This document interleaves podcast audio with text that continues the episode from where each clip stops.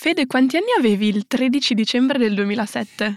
Uh, mi sembra avessi nove anni. Perché? Perché quel giorno di ben 15 anni fa è stata approvata l'ultima riforma davvero significativa dei trattati dell'Unione Europea.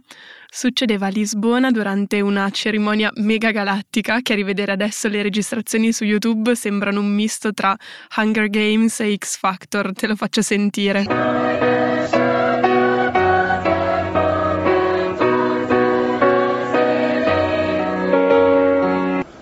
Precisamos.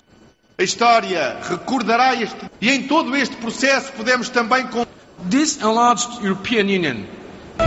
Bundesrepublik Deutschland. Oddio, devo dire che è un po' trash. Sì, in effetti sì, però mi faceva molto ridere. Anzi, ringraziamo lo user SVBG1979 che ha investito il proprio tempo libero per creare dei mashup su YouTube dei momenti salienti della cerimonia della firma del Trattato di Lisbona. Vabbè, perché è di questo che parliamo oggi, i trattati su cui si basa l'Unione Europea e le possibilità di riformarli. La firma del Trattato di Lisbona è stato un momento che non è esagerato definire storico per l'Unione Europea, perché è proprio grazie a questo trattato che oggi l'Unione ha la forma che diamo quasi per scontato, sia nelle cose positive che negli aspetti migliorabili. Penso ad esempio al rafforzamento del ruolo del Parlamento europeo, ma anche alla definizione degli incarichi di Presidente del Consiglio europeo e di alto rappresentante per gli affari esteri. Sì, scusa Gloria un attimo, cercando ora su Google ho visto che quando è stato firmato il Trattato di Lisbona, le hit musicali del momento erano Umbrella di Rihanna e What Goes Around Comes Around di Justin Timberlake. No, boh, così, giusto per fartelo sapere. Ma a parte gli scherzi, da allora abbiamo attraversato due crisi economiche, una pandemia globale e due guerre in parti del mondo molto vicine a noi. Sì, hai ragione, negli ultimi 15 anni sono successe così tante cose che ci fanno capire quanto sia importante l'Unione Europea per affrontare le crisi che ultimamente sembrano spuntare ogni 5 minuti, come dici tu. E oltre alle crisi che non si possono prevedere, ci sono grandi questioni che sono strutturali, penso al cambiamento climatico, alle rotte migratorie, all'intelligenza artificiale. Sono tutte questioni aperte che richiedono un'Unione Europea che sia capace di rispondere a questi cambiamenti. Ma allora forse è arrivata l'ora di cambiarli di nuovo questi trattati? Me lo sto chiedendo, cioè le linee guida che erano state tracciate 15 anni fa si adattano bene al mondo di oggi oppure no? Ciao, sono Federico Tafuni. E io sono Gloria Beltrami. Questo è Shape of EU, il podcast di Will in collaborazione con la Commissione europea e la Direzione Generale della Politica Regionale e Urbana, che attraverso notizie, storie e approfondimenti racconta come stiamo cambiando la forma dell'Unione Europea grazie alle politiche di coesione e il loro impatto sulla vita quotidiana dei giovani. La storia di oggi, come molte altre in questo podcast, parte da una votazione che si è tenuta lo scorso giovedì 23 novembre all'Europarlamento di Strasburgo. Tra la furia di votazioni su pesticidi, imballaggi, emissioni e il diritto alla riparazione di diversi prodotti, è quasi passata inosservata una decisione che potrebbe portare a un cambiamento fondamentale nel funzionamento delle istituzioni europee. Il Parlamento ha infatti approvato una proposta per iniziare il processo di riforma dei trattati e l'apertura di un'assemblea costituente. Vote resolution as a whole by roll call vote. Vote is open.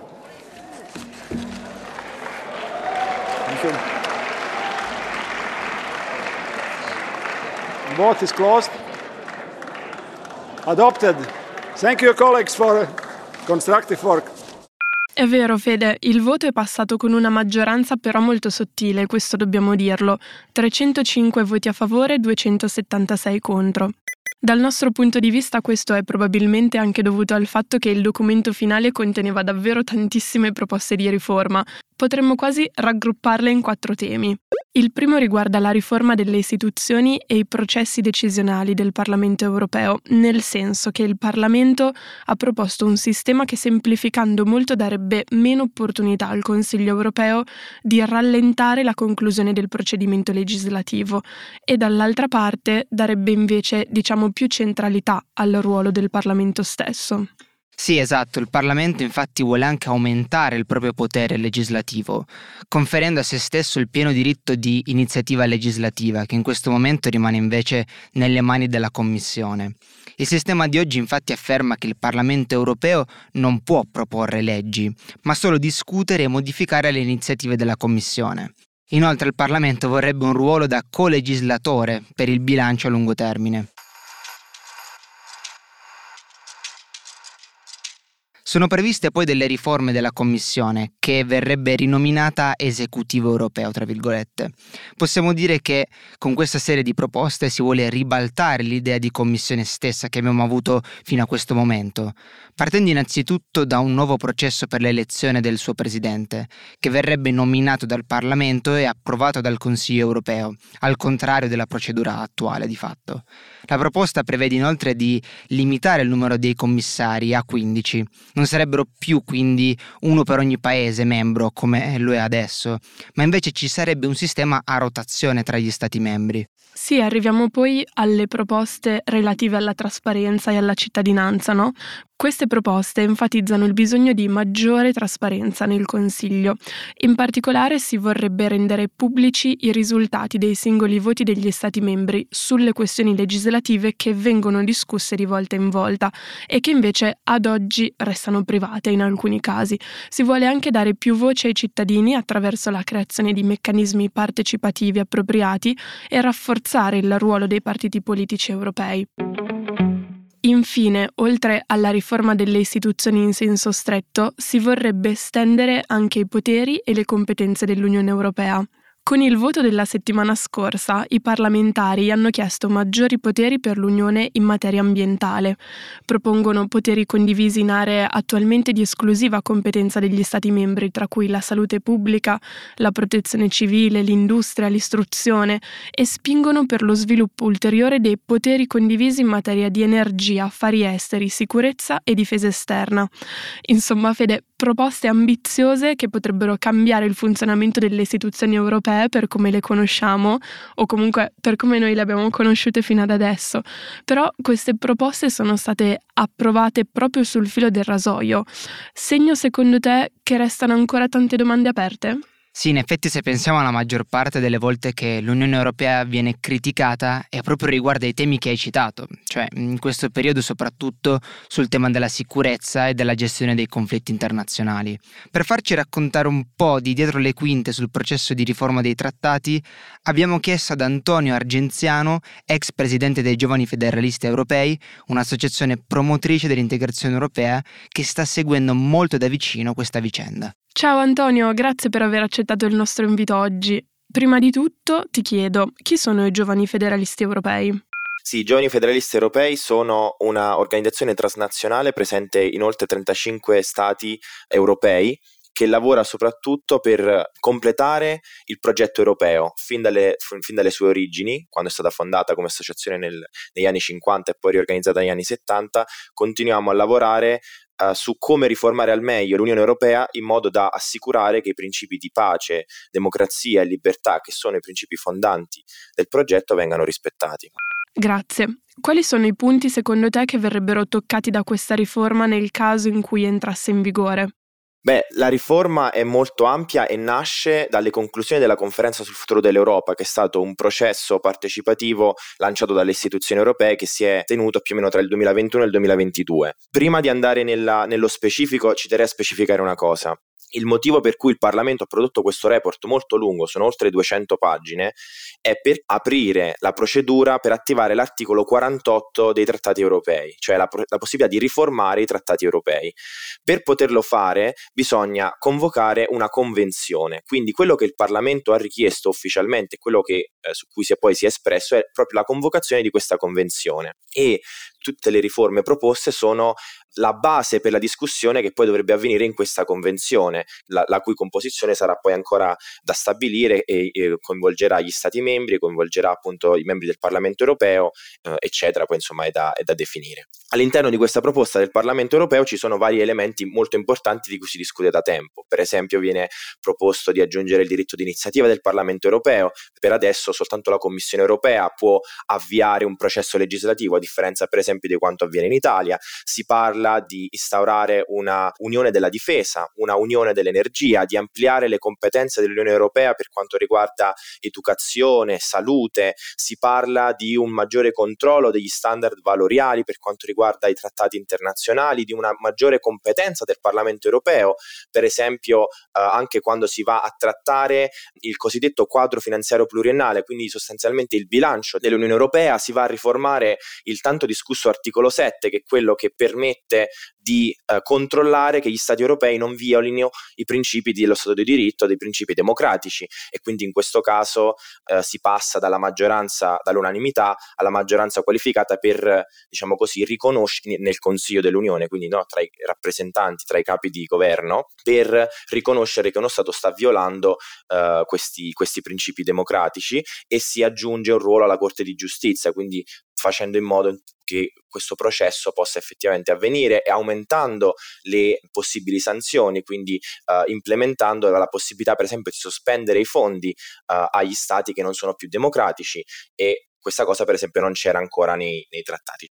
Anche voi spingete per la riforma dei trattati, quindi perché? Ah, io credo sia fondamentale sottolineare l'importanza di questo processo e purtroppo si fa molto poco nei media e questo è quello che abbiamo cercato di fare, no?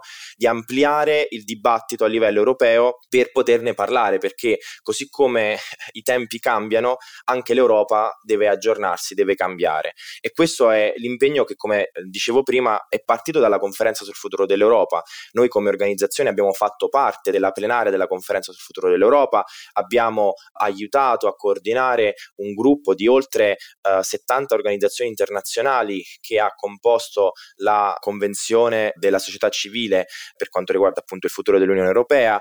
Abbiamo partecipato poi dialogando con parlamentari europei a inserire uh, idee, proposte che poi sono il risultato di un lavoro, uh, di, un lavoro di anni e il risultato anche di un lavoro che uh, nasce dal basso. Quindi assicurare che questo processo non avvenga soltanto no, nelle negoziazioni di, di, Bruxelles, ma che possa essere anche un po' più nato dalla partecipazione, dal coinvolgimento dei cittadini europei. Quello, questo è quello che abbiamo fatto e infatti dopo la conferenza sul futuro dell'Europa abbiamo organizzato una grande manifestazione a Strasburgo in occasione della conclusione della, del processo per chiedere al Parlamento di effettivamente votare affinché possa essere aperta questa convenzione per riformare i trattati. Questo è quello che è avvenuto e adesso uh, abbiamo uh, un, un, la principale iniziativa che uh, la, Young European Federalist come organizzazione europea hanno lanciato si chiama Your Hope, che è una campagna che ancora ripropone questo metodo di coinvolgimento dal basso per evidenziare quali sono le priorità dei cittadini europei affinché possano essere discusse a margine delle elezioni europee per creare un dibattito europeo, perché crediamo che la riforma dell'Unione debba essere il punto centrale su cui, su cui confrontarsi, su cui poi dare mandato alle prossime istituzioni che entreranno chiaramente in carica nella seconda metà del 2024 dopo le elezioni che avverranno a giugno. Ok, quindi mi sembra che questo processo sia appena iniziato. Quali sono i prossimi passi e quali sono invece gli ostacoli principali, secondo te? Anzi, quale pensi che sarà l'esito finale di questo percorso? Fa sorridere dire che è appena iniziato perché di riforma dei trattati si parla da tanto tempo, però finalmente uh, si è riconosciuta l'urgenza la conferenza sul futuro dell'Europa ha avuto un suo ruolo nel individuare questi temi, ma io credo che il motivo principale per cui siamo arrivati a questo momento è dovuto all'emergenza della pandemia, è dovuto all'emergenza dettata dalla guerra in Ucraina e non solo. Quindi eh, c'è un, un senso di urgenza che viene dettato da quello che avviene attorno a noi, dalla, dalla, storia in un certo qual modo, che in qualche modo collega anche con quello che è il processo di allargamento. Quindi adesso che cosa succede? Il Parlamento ha comunicato ufficialmente alla presidenza spagnola, la presidenza di turno dell'Unione Europea, questa richiesta.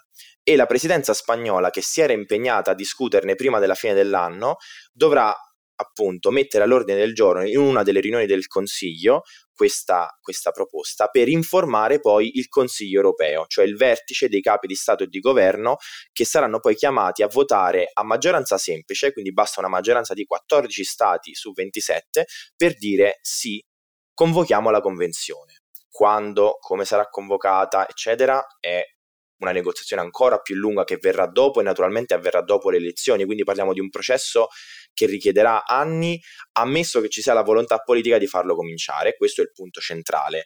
Grazie mille Antonio, è sempre bello sentire un po' di dietro le quinte su come funziona il processo decisionale nelle istituzioni europee, vero Gloria? Sì, grazie Antonio. Fede, devo dire che è stato piuttosto interessante, mi sentivo come se fossimo dentro a un episodio di House of Cards.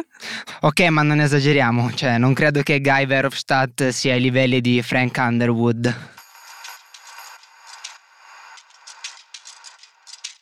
Sì, però Fede mi stavo chiedendo una cosa, adesso torniamo seri. Sembra che questo processo di riforma dei trattati sia molto lontano dal realizzarsi e soprattutto che a qualsiasi momento qualcosa possa andare storto. Considerando che anche se passassero tutti i livelli di approvazione rimane sempre il boss finale di tutte le legislazioni europee che è il Consiglio europeo. Sì, infatti, perché questa riforma sia resa ufficiale ci servirebbe l'unanimità a livello europeo, anche se non da subito. Per passare alla prossima fase serve infatti solo una maggioranza semplice nel Consiglio europeo di 14 su 27 Stati, però l'approvazione finale dovrà essere unanime e come sappiamo non è facile far andare d'accordo tutti e 27 gli Stati membri e mi viene da dire che ora sarà ancora più difficile perché a mettere i bastoni tra le ruote potrebbe non solo esserci il solito Viktor Orban.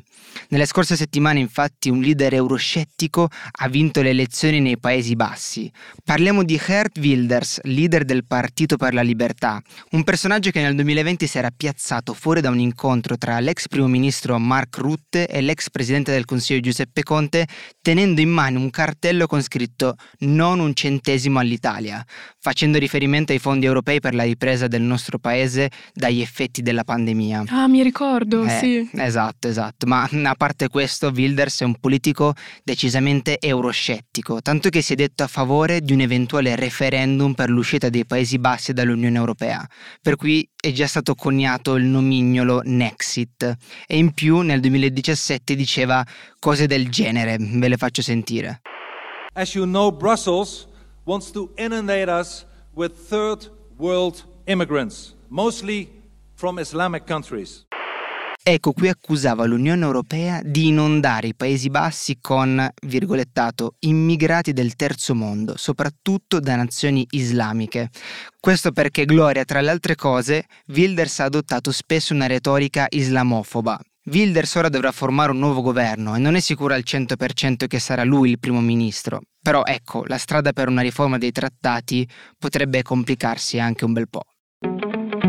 Sì, tra l'altro i Paesi Bassi erano stati quel paese insieme alla Francia che aveva respinto attraverso un referendum un tentativo di riforma dei trattati, che era la ratifica della Costituzione europea, redatta, se non sbaglio, nel 2003 dalla Convenzione europea. Ma in tutto ciò mi stavo domandando cosa succederebbe ai fondi di coesione se fossero apportate le riforme dei trattati europei. Noi lo abbiamo chiesto al nostro autore di economia, Pietro Valetto. Ciao ragazzi, allora la riforma dei trattati di cui stavate parlando non va a toccare direttamente i fondi di coesione già erogati o le politiche in atto. Prima di tutto, come è stato detto anche nello scorso episodio, le politiche di coesione sono uno strumento fondamentale per diffondere i benefici dell'Unione Europea anche a quelle aree economicamente meno sviluppate. Banalmente ci permettono di spostare i fondi dalle grandi città, che beneficiano di più quindi dal mercato unico, alle aree più remote e quindi spesso anche quelle più isolate. E tutto ciò ha anche un'implicazione politica. Questo perché i fondi di coesione supportano in modo diretto l'unità europea tra paesi e persone diverse. Proprio nelle regioni meno sviluppate i fondi di coesione vengono visti come un segno tangibile del progetto europeo. Nonostante ciò, la commissaria per la politica regionale, Elisa Ferreira, ha detto più volte che dobbiamo estendere il concetto di do no harm to cohesion anche a tutte le altre decisioni europee. Mi spiego, non possiamo avere paesi o istituzioni che prendono decisioni che danneggerebbero l'unità europea dando per scontato che tanto con i fondi di coesione tutto si sistema in qualche modo. È quindi importante che si lavori tutti nella stessa direzione e credo che in questo caso le riforme proposte dal Parlamento europeo per i trattati vadano effettivamente in questo senso. È importante che si lavori tutti nella stessa direzione e credo che in questo caso le riforme proposte dal Parlamento europeo per i trattati vadano effettivamente in questo senso. Insomma, oggi abbiamo capito che il Parlamento europeo ha svegliato il can che dorme.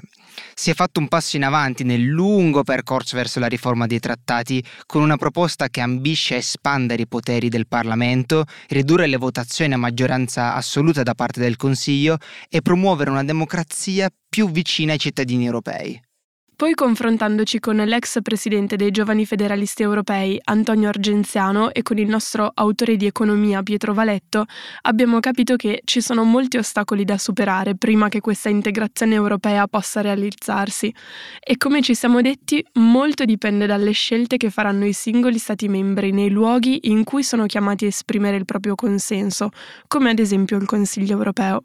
Da questo punto di vista, quindi, non ci resta che vedere come si concluderà la presidenza spagnola del Consiglio europeo per capire un po' i prossimi passi. Abbiamo anche capito quali sarebbero le conseguenze di tutti questi cambiamenti sui fondi europei e ormai c'è anche da dire che il passaggio di testimone dalla presidenza spagnola è in atto, ecco. Esatto, esatto, Gloria. In chiusura però permettimi di ringraziare tutti gli ascoltatori e le ascoltatrici che hanno commentato la scorsa puntata dedicata all'allargamento dell'Unione Europea e che giustamente ci hanno fatto notare che l'ultimo allargamento non è stato nel 2004, ma nel 2013 con l'ingresso della Croazia e ancora prima nel 2007 con l'adesione di Bulgaria e Romania. Ci scusiamo quindi per l'imprecisione. Assolutamente, assolutamente.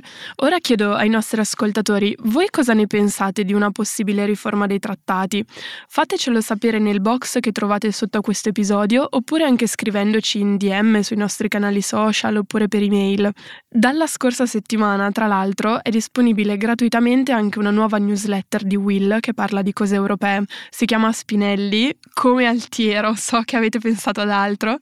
Abbiamo bisogno di tutti i vostri consigli e degli occhi attenti per far sì che anche questo prodotto possa essere utile e interessante. Ci aiutate a passare parola? Vi lasciamo il link per iscriversi nella descrizione di questo episodio. Noi per oggi ci fermiamo qui, ci risentiamo sicuramente tra un paio di settimane. Ciao! Ciao a tutti!